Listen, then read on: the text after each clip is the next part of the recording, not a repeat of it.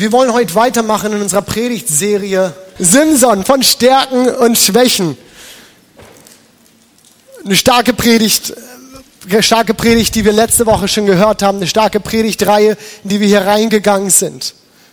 Wer die Geschichte von Simson ein wenig kennt, vielleicht schon mal gelesen hat, der weiß, wie besonders und vielleicht auch wie besonders herausfordernd es ist, aus dieser Geschichte etwas zu nehmen, was uns zur eigenen Erbauung dient und uns hilft, irgendwie geistlich zu wachsen. Denn so viel Gekloppe, wie wir in dieser Geschichte hören und sehen und lesen, erinnert mich das oftmals mehr an irgendeinen alten Film von Bud Spencer und Terence Hill, ich weiß nicht, wer den noch kennt, als an irgendwas anderes. So viel, wie dort drauf rumgekloppt wird, habe ich mich beim ersten Lesen gedacht, was willst du da rausholen? Aber wie das so ist mit der Bibel und den Geschichten, die wir dort lesen, enthalten alle Geschichten in der Bibel so viele Perlen, die wir da rausholen können. Ich habe mich vorhin noch mit Dirk in der Küche darüber unterhalten, wie viele Perlen da noch so drinne stecken. Ich glaube, ich könnte heute Morgen 3 Predigten darüber halten. Aber nur eine ist mir gestattet. Aber auf die habe ich Lust. Ihr auch? Seid ihr dabei? Sehr gut. Ich möchte uns ein wenig mit reinnehmen in die Geschichte von Simson, denn ich will nicht davon ausgehen, dass uns allen so vertraut ist, was in Simsons Leben so passiert ist. Und ich gehe mal einfach davon aus, dass nicht jeder von uns heute Morgen schon die Bibel aufgeschlagen hat und Richter 13 bis 16 gelesen hat. Aber ich werde uns diesen ganzen Text heute nicht lesen, sondern werde uns mal ein wenig nacherzählen, was hier so bei Simson im Leben passiert ist. Aber lesen ist immer gut, diesen Text zu lesen, das will ich euch wärmstens empfehlen. Nehmt euch das für nächste Woche irgendwie mal vor. Wenn ihr am Küchentisch morgens sitzt, sagt, ich nehme mir meine Bibel, ich lese diese Kapitel einfach mal durch. Das sind 3 Kapitel, das ist nicht so schlimm, das schafft man sehr gut. Und die eine oder andere Perle könnt ihr vielleicht vertiefen, nach dem, was ihr letzte Woche gehört habt. Starker Einstieg von Andi, von dem, was ihr heute gehört habt. Oder nehmt es euch als Kleingruppe vor. Kleingruppe, nehmt euch diesen Text, redet darüber, lest ihn gemeinsam und wenn du keine Kleingruppe hast, ist das hier die Empfehlung, such dir eine Kleingruppe. Und wenn du dann eine Kleingruppe gefunden hast, dann gehst du zu deinem Kleingruppenleiter und sagst, wir sollen hier Richter 13 bis 16 lesen, hab ich gehört. Macht das bloß, geht zu unserem Connect-Team im Foyer, geht zum Infotresen da, die können euch damit helfen. Kleingruppen sind etwas so Gutes hier bei uns in der Gemeinde und sie helfen uns, verbindlich miteinander unterwegs zu sein. Und vor allem sind es die Orte, da bin ich von überzeugt, wo wir geistlich am meisten wachsen. Denn Wachstum, Charakter, Schärfung und Schleifung, das passiert im Umgang mit anderen Menschen. Und vor allem im Umgang mit anderen Menschen, wenn ich länger mit denen unterwegs bin und nicht nur einmal Hallo sag, wieder weg und er hat keine Ahnung, was so mein Problem ist. Also meine wärmste Empfehlung, such dir eine Kleingruppe, das ist richtig gut, ich liebe meine Kleingruppe, das ist die coolste Truppe ever. Aber hier sind noch mehr Leute, wer sagt, seine Kleingruppe ist die coolste Truppe ever? 5 Leute, 100 Leute. Sehr gut. Meine wärmste Empfehlung, sucht eine Kleingruppe, aber bevor das hier eine Kleingruppenpredigt wird, zurück zu Simson. Wer war dieser Kerl? Wir haben es hier mit einem Mann zu tun, der ganz besonders etwas aufs Leben gelegt bekommen hat, was sein ganzes Leben prägen sollte. Er war für eine Aufgabe auserwählt und ganz am Anfang von seiner Geschichte lesen wir Folgendes. Israel tat, was dem Herrn missfiel und der Herr gab sie in die Hände der Philister 40 Jahre. Und dann heißt es weiter zu Simson direkt, dass er derjenige sein sollte, der anfangen würde, Israel zu erretten aus der Hand der Philister. Das gibt uns schon mal so einen ganz guten Start und so einen Überblick. Was ist das Setting? Womit haben wir es hier gerade eigentlich zu tun? Und Simson auf die Bitte von Gott hin wächst auf unter einem ganz besonderen Gelübde. Er wächst auf als Naziräer. Andi hat da letzte Woche schon drüber gesprochen. Berufen, einen Unterschied zu machen. Berufen, das Volk Gottes zu führen. Berufen, das Volk aus dem Ungehorsam zu führen. Doch, und hier zitiere ich die Predigt von Andi von letzter Woche. Er war in gleicher Weise assimiliert wie das Volk Israel. Wie das Volk tat auch er, was gut war in seinen Augen. Die Geschichte vom Weinberg und von dem jungen Löwen, der ihn anspringt. Wir haben es letzte Woche gehört. Simson liebte es, an der Grenze zum Legalen zu leben. Dann die Ehe mit der Philisterin. Er setzt sich mit dieser Ehe mitten in ein Wespennest. Das musste irgendwann explodieren und es tat es auch schon. Gleich bei der Hochzeitsfeier lesen wir davon. Er geht eine Wette ein mit einer Gruppe junger Philister. Ein Rätsel, das er ihnen aufgibt. Er war überzeugt davon, dass sie das nicht lösen würden. Ein hoher Einsatz, den er gewinnen konnte. Oder die, und es war so, sie können es nicht lösen. Also gehen sie zu seiner Braut, sie erpressen sie. Ganz fiese Sache, könnt ihr selber nachlesen, ein kleiner Anreiz vielleicht. Sie erpressen sie und wie soll das kommen? Sie kriegt es, die Antwort aus Simson raus. Sie verrät es an die. Sie sagen, Simson hat verloren, Simson ist sauer und schlägt 30 Mann tot. Simson? Seriously? Nächste Szene. Alle sind sauer, Simson ist nach Hause gegangen, geht wieder zurück, will seine Braut abholen. Sein Schwiegervater hat seine Frau an jemand anders weitergegeben. Simson ist sauer und er will sich rächen. Er nimmt 30 Füchse, bindet Fackeln an deren Schwänze und schickt die in die Ernte der Philister. Jetzt sind alle Philister sauer und sie wollen sich an ihm rächen und sie wollen sich rächen an seiner Schwiegerfamilie und sie kommen daher, sie rächen sich an ihr. Simson findet das doof, geht hin, schlägt wieder eine Truppe von Philistern tot. Alle sind nun sauer, die Szene, das ganze Ding eskaliert völlig. Die Philister sind richtig sauer, dass Simson die Füchse da reingeschickt hat. Ernte ist kaputt, vorher waren es immer nur so ein paar, die er sauer gemacht hat. Jetzt hat er auf einmal alle gegen sich. Etwa 3000 Philister, so sagen es zumindest meine Bibelkommentare, ziehen hin, dahin, wo die Juden, die Israeliten wohnen und sagen, wir wollen diesen Kerl. Die kriegen Schiss, gehen zu Simson, der sich gerade versteckt hat, geht hin. Was hast du gemacht? Wusstest du nicht, dass die über uns herrschen? Wir nehmen dich jetzt mit. Wir bringen dich zu den Philistern und kommt klar miteinander. Simson lässt sich mitnehmen. Er lässt sich überführen zu den Philistern, aber anstatt sich ausliefern zu lassen, greift er sich ein Kinnknochen von einem toten Esel. Hier schon wieder das tote Tier, das er anfasst, was er nicht soll, seinem Gelübde nach, und schlägt 1000 Philister tot. Wow. Interessanterweise beschreibt uns die Bibel, dass nach dieser Szene erstmal Ruhe war im Karton. Die Philister ließen das Volk Israel erstmal in Ruhe. Zumindest heißt es im Vers danach. Und er, Simson, richtete Israel zu der Zeit der Philister 20 Jahre.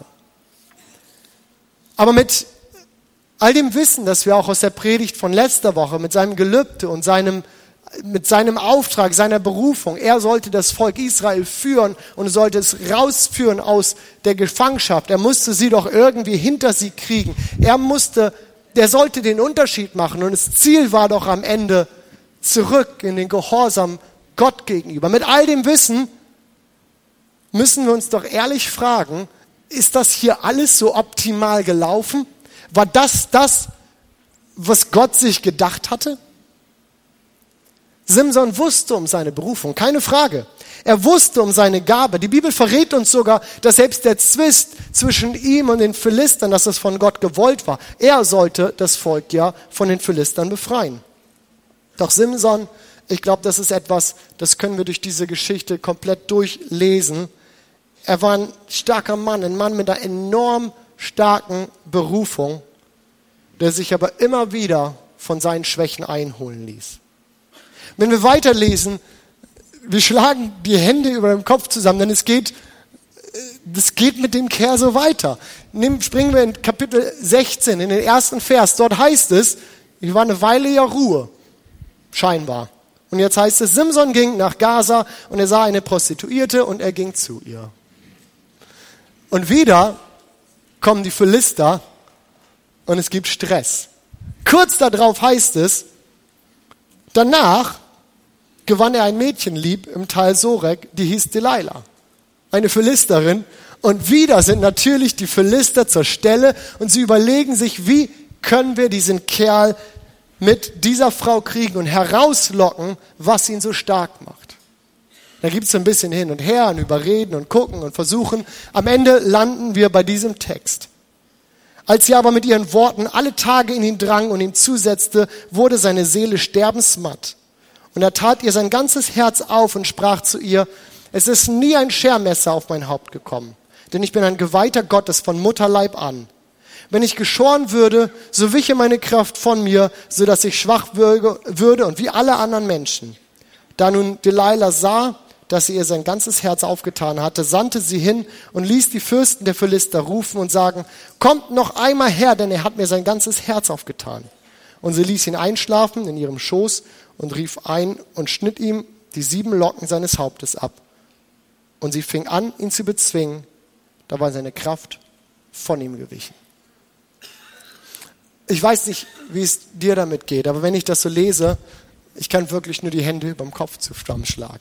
Ich meine, Simson, ernsthaft, bei all dem, was dir mitgegeben ist, bei dieser Gabe, die dir gegeben ist, wo doch außer Frage stand, ist das von Gott gegeben oder nicht? Ich meine, mir geht es manchmal so und man macht etwas und man hat den Eindruck, das ist das Richtige und es schwingt manchmal so eine gewisse Unsicherheit mit. Ist es jetzt wirklich so das Richtige? Simson wusste, das ist eine Gabe, die war ihm von Gott gegeben. Das stand völlig außer Frage. Trotz seiner klaren Berufung, das Volk Israel zu führen und aus der Gefangenschaft hier zu führen, münden seine Eskapaden, mündet seine mangelnde Selbstbeherrschung am Ende im Verlust seiner Gabe, im Verlust letztlich seiner Berufung, dem, was ihm gegeben ist. Denn nachdem er seiner Freundin von seinem Geheimnis mit seinen tollen Haaren verraten hat, waren die auch ganz schnell ab. Vers 21, da ergriffen ihn die Philister und stachen ihm die Augen aus. Sie führten ihn ab nach Gaza und legten ihn in Ketten und er musste die Mühle drehen im Gefängnis. Was für eine Geschichte! Was für eine Tragik, die wir hier verfolgen, die wir hier lesen. Simson, der ist immer wieder verbockt.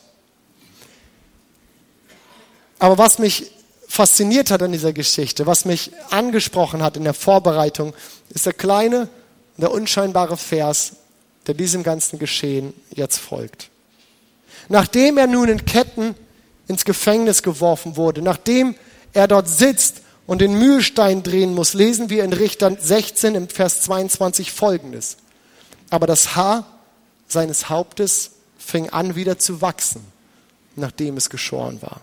Was für ein genialer Vers, so unscheinbar, so simpel.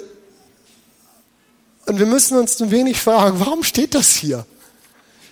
Wenn uns die Bibel etwas so Profanes, so Natürliches präsentiert und extra heraushebt, dann steckt da mehr dahinter als nur die Tatsache, dass seine Haare noch wachsen konnten. Ich glaube, da war er nicht der einzige Mann in seinem Alter, in seiner Zeit, wo die Haare noch wuchsen. Aber Simsons Haar stand sein Leben lang für mehr als nur für seinen Kopfschmuck. Sein Haar stand sein Leben lang für seinen Bund mit Gott. Es stand für seine Berufung, es stand für seine Gabe. Darüber hatte er sie verloren. Und wenn die Bibel schreibt, dass sein Haar wieder wuchs, dann ist das vielleicht gar nicht so sehr etwas, was uns die Bibel über Simson verrät, sondern vielleicht viel mehr über Gott. Denn es bedeutete nichts weniger, als dass Gott nicht vergaß, wozu er ihn berufen hatte. Seid ihr da mit mir? Gott vergaß nicht, wozu er ihn berufen hatte. Das bedeutete, dass Gott Simson in seiner größten Niederlage nicht einfach fallen ließ. Etwas, das wir ja durch sein ganzes Leben hindurch lesen können. Er ließ ihn nicht fallen, als Simson sein Gelübde brach. Haben wir letzte Woche von gehört. Er ließ ihn nicht fallen, als er einfach seiner eigenen Agenda nachging. Er ließ ihn nicht fallen in all seinen Frauengeschichten. Und er ließ ihn auch jetzt nicht fallen, als er seine Gabe, als er seine Berufung verspielt hatte. Gott hatte Simson berufen und er hielt an ihm mit seiner Berufung fest. Auch wenn ich schon alles Verständnis, wenn ich alle Geduld mit Simson verloren hätte und habe, Gott hielt an ihm fest. Die zweite Chance, so habe ich diese Predigt genannt, weil ich finde, dass das die Essenz ist aus aus diesem kleinen Vers, den wir vielleicht mitnehmen können. Und je mehr ich darüber nachgedacht habe, desto bewusster ist mir geworden, wie sehr Gott sich eigentlich in diesem Vers offenbart. Gott ist geduldig, Gott ist gnädig. Gott weiß genau, was er tut und er weiß genau, mit wem er es zu tun hat. Er wusste das mit Simson, er weiß das bei mir und er weiß das bei dir. Und in all diesem Wissen hat er auf mich gesetzt. In all diesem Wissen hat er auf dich gesetzt und er hat dich berufen, er hat dich begabt und er hat dich an einen Ort gestellt, in ein Umfeld gestellt, wo du deine Berufung und wo du deine Gaben einsetzen kannst. Er hat auf dich gesetzt. Und damit ist unsere Geschichte schon gar nicht mehr so weit weg von der von Simsons. Denn wenn ich der Bibel folge, bin auch ich berufen, sind auch wir berufen, sind auch wir auserwählt, sind auch wir abgesondert, als Kinder Gottes herausgerufen, einen Unterschied zu machen in dieser Welt. Und genau wie Simson werde ich dem so oft nicht gerecht. Ich verbock's. So oft. Die Bibel sagt, wer seinen Bruder zürnt, der soll vor Gericht gestellt werden. Matthäus 5, 22.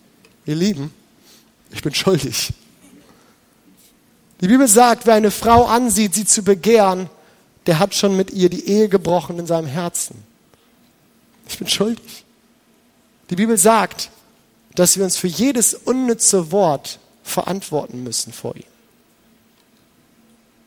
Ich bin schuldig. Wie schnell schauen wir auf Simson und denken, der hat es verbockt.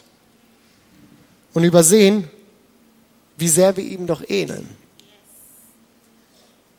Denn genau wie Simson lebe auch ich aus zweiten Chancen. Genau wie Simson lebt jeder Einzelne von uns aus zweiten Chancen, weil das Versprechen gilt, dass wenn ich meine Schuld bekenne, Gott treu und gerecht ist und er mir keine Fehler anrechnet, dass er mir alles verzeiht. Und genau aus diesem Grund leben wir aus zweiten Chancen. Und ich rede hier ganz bewusst, vielleicht ist es dem einen oder anderen aufgefallen, von immer wieder zweiten Chancen, weil ich glaube, dass Gott unsere vermasselten Versuche nicht mitzählt. Ich glaube, auf die zweite Chance folgt die zweite Chance, folgt die zweite Chance, folgt die zweite Chance. Ich wäre vermutlich schon beim 12.639. Versuch, würde Gott mitzählen, aber nein, in Hebräer heißt es, dass Gott uns vergibt und nie wieder an unsere Sünden denkt. Was für ein krasser Gott. Und nur so, komm, wir geben Gott gerne einen Applaus. Was für ein krasser Gott. Und nur so kann ich seinen Umgang mit Simson verstehen. Simson verschenkt seine Berufung. Das, was er machen soll, das, wofür er in diese Zeit geboren wurde. Aber das Haar seines Hauptes, es fängt wieder an zu wachsen.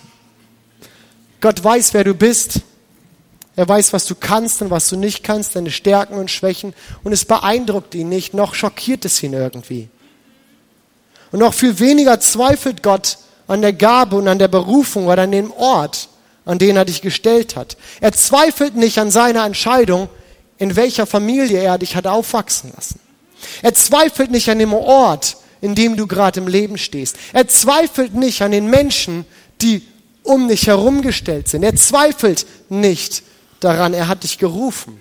Er hat dich berufen. Er hat dich mit Gaben ausgerüstet und mit einem Plan ausgestattet. Und wie Paulus es einmal ausdrückt im Römerbrief, ich liebe diesen Vers, Gottes Gaben und Berufung können ihn nicht gereuen. Stark, oder? Das bedeutet doch nichts weniger als, dass meine Schwächen und dass meine Stolpersteine nichts an seinem Plan mit meinem Leben ändern können. Meine Stolpersteine und meine Fehler, meine Schwächen ändern nichts am Plan Gottes mit meinem Leben. Und das bedeutet, dass ich selbstbewusst mit dem, was mir gegeben ist, mit den Gaben, mit dem, wo ich hingestellt ist, dass ich selbstbewusst in meinen Alltag, in mein Leben gehen darf und einsetzen darf, sagen kann, hier bin ich, Das ist mir gegeben. Das hat Gott in mein Leben reingelegt. Ich habe eine gute Botschaft. Ich weiß, was ich glaube. Ich weiß, was ich verstanden habe und den Gott, den ich auf meiner Seite habe. Und meine Fehler, da wo ich es verbocke, ich kriege wieder eine nächste Chance. Wir leben aus zweiten Chancen. Jeder einzelne von uns.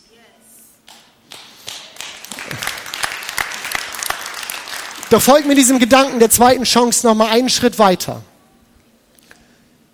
Im Matthäus-Evangelium lesen wir von einer Begebenheit, wo Petrus etwas von Jesus wissen will. Er stellt ihm eine Frage, die für ihn nicht ganz einfach erscheint.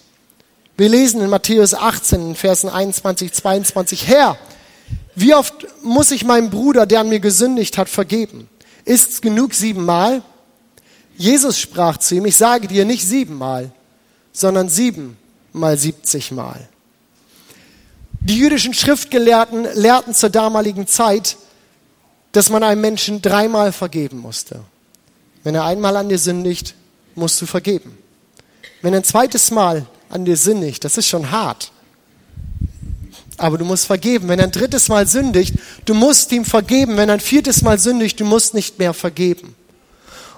Und Petrus weiß, dass er herausgerufen ist. Er ist ein Jünger Jesu und er weiß, ein neues Zeitalter hat begonnen. Das Zeitalter von Jesus und von Gnade. Und deswegen sagt er, okay, ich bin großzügig. Ich verdoppel das von dem, was ich eigentlich muss. Und ich lege noch eine obendrauf. Jesus, 7-mal. Das wäre doch gut. Und Jesus sagt, Junge, du hast es nicht geschnallt. We don't count forgiveness. Wir zählen Vergebung nicht. Wir zählen Vergebung nicht.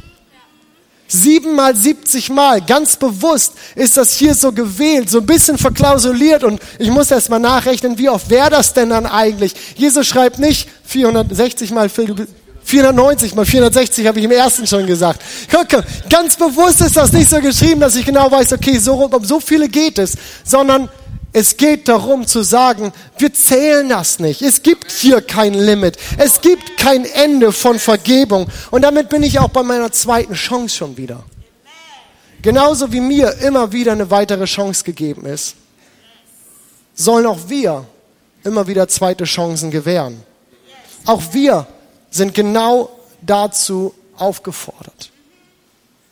Ihr Lieben, es tut mir so weh, wenn ich von Menschen höre, die Angst haben, in die Gemeinde zu gehen, vielleicht nach langer Zeit mal wiederzukommen oder auch ein erstes Mal irgendwie eine Gemeinde oder Kirche zu betreten, weil sie nicht wissen, was die Leute hier von ihnen denken oder wie mit ihnen umgegangen wird. Es tut mir weh, wenn Kirche dieses Image hat.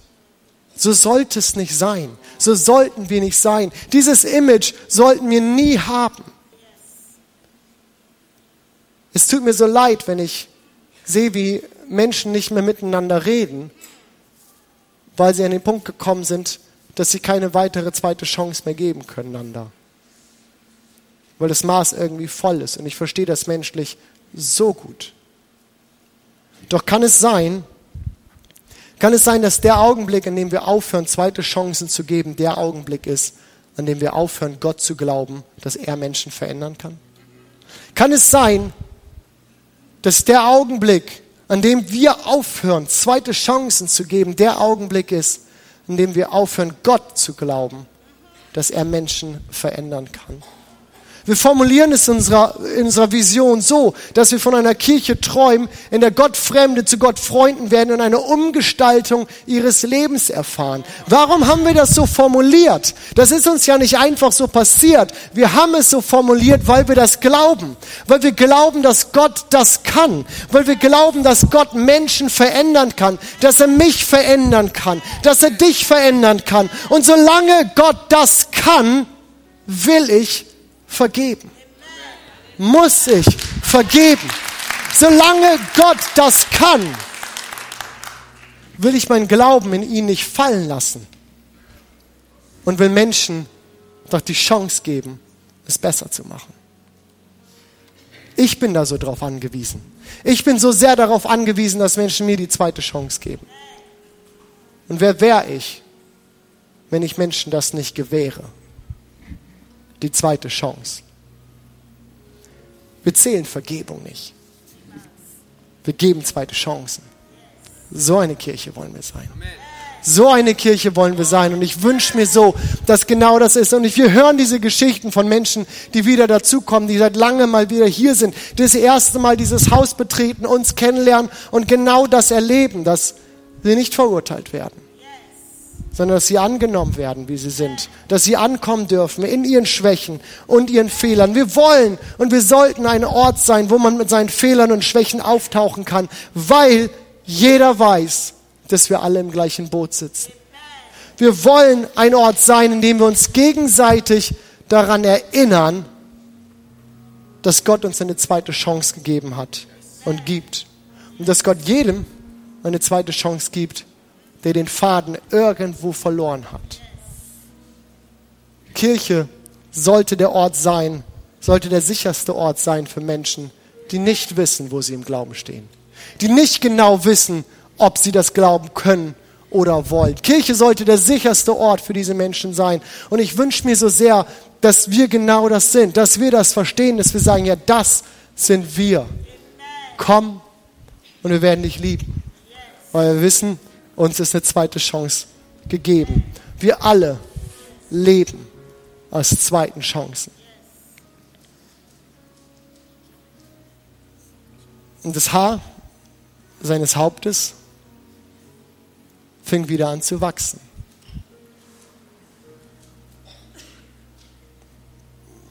Ich möchte uns heute Morgen erinnern an das, was uns gegeben ist, jedem Einzelnen von uns. Und ich weiß, jedem von uns ist was anderes gegeben. Gaben, Dinge, die wir besonders gut können. Berufung. Es gibt nicht nur Pastor und Missionar als Berufung. So, ich weiß nicht, ob das allen bewusst ist. Es gibt nicht nur Pastor und Missionar als Berufung. Jeder von uns ist gerufen in sein Umfeld, dort, wo du stehst, auf deinem Arbeitsplatz, in deiner Familie, in deinem Freundeskreis. Du bist gerufen, du bist berufen, Menschen mit diesem Gott vertraut zu machen. Und es kann so unterschiedlich aussehen. Da spielen deine Gaben mit rein, die Dinge, die dir gegeben sind. Vielleicht kannst du besonders gut kochen. Vielleicht hast du eine echt starke Gabe, mit Menschen zu reden. Deine Social Skills, dein Umgang mit Menschen ist einfach enorm. Du bist ein absoluter Connector und Menschen lieben es, mit dir zusammen zu sein. Vielleicht bist du ein guter Handwerker, du bist fleißig, vielleicht bist du ein Leiter, vielleicht bist du jemand, dem Menschen folgen, vielleicht bist du jemand, der einen Blick hat fürs Detail, der einen Blick hat, dafür Dinge schön zu machen. Es gibt so viele Dinge und lass uns das nicht beschränken darauf, dass, das muss irgendwie ganz besonders toll aussehen. Das, was uns gegeben ist, das, was du kannst, was dir natürlich irgendwie kommt, das ist doch kein Zufall oder eine Laune der Natur, dass du siehst, was schön ist. Oder dass Menschen dir folgen. Oder dass du dir nicht auf den Finger haust, wenn du einen Hammer in der Hand nimmst. Das ist doch etwas, was Gott uns gegeben hat. Und lasst uns gucken, dass wir diesen Dreh daran kriegen, zu merken, das ist etwas, was Gott uns gegeben hat. Wir sind berufen, wir sind gerufen. Und so manchmal lassen wir das fallen und lassen wir das liegen. Und ich sag dir, wir haben eine zweite Chance. Und jedes Mal wieder. Und alles, was uns gegeben ist, dient uns, hilft uns, Menschen die Liebe Gottes zu zeigen. Dafür sind wir hier, ihr Lieben. Wenn das nicht wäre, wenn das unser Auftrag nicht wäre, Jesus hätte uns schon längst in den Himmel hochholen können. Aber er tut es nicht, weil dieser Auftrag nach wie vor unser ist als Kirche.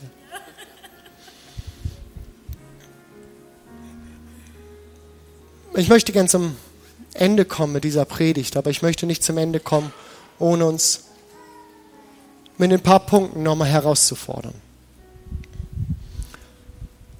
Ich habe vorhin gesagt, Gott hört nicht auf, uns zweite Chancen zu geben, weil er uns zugesagt hat, dass er uns vergibt, dass dort, wo wir unsere Sünden bekennen, er treu und gerecht ist und uns unsere Fehler nicht anrechnet. Manchmal ist es gut und wichtig, einfach nochmal in sich zu gehen und zu sagen, gut, ich weiß, Gott, ich bin hier irgendwie vom Weg abgekommen und ich will das wieder gerade ziehen in dem Wissen, dass du da stehst mit offenen Armen und mich annimmst. Das kannst du für dich selber tun, aber wir werden gleich nach dem Gottesdienst hier an den Seiten auch Gebetsteams haben, Menschen, die liebend gern mit dir beten, Menschen, denen du liebend gern sagen kannst, ich brauche hier einfach nochmal eine helfende Hand, jemand, der mit mir, mit den Dingen, die in meinem Leben irgendwie aus dem Ruder gelaufen sind, der mit mir damit zu Gott geht.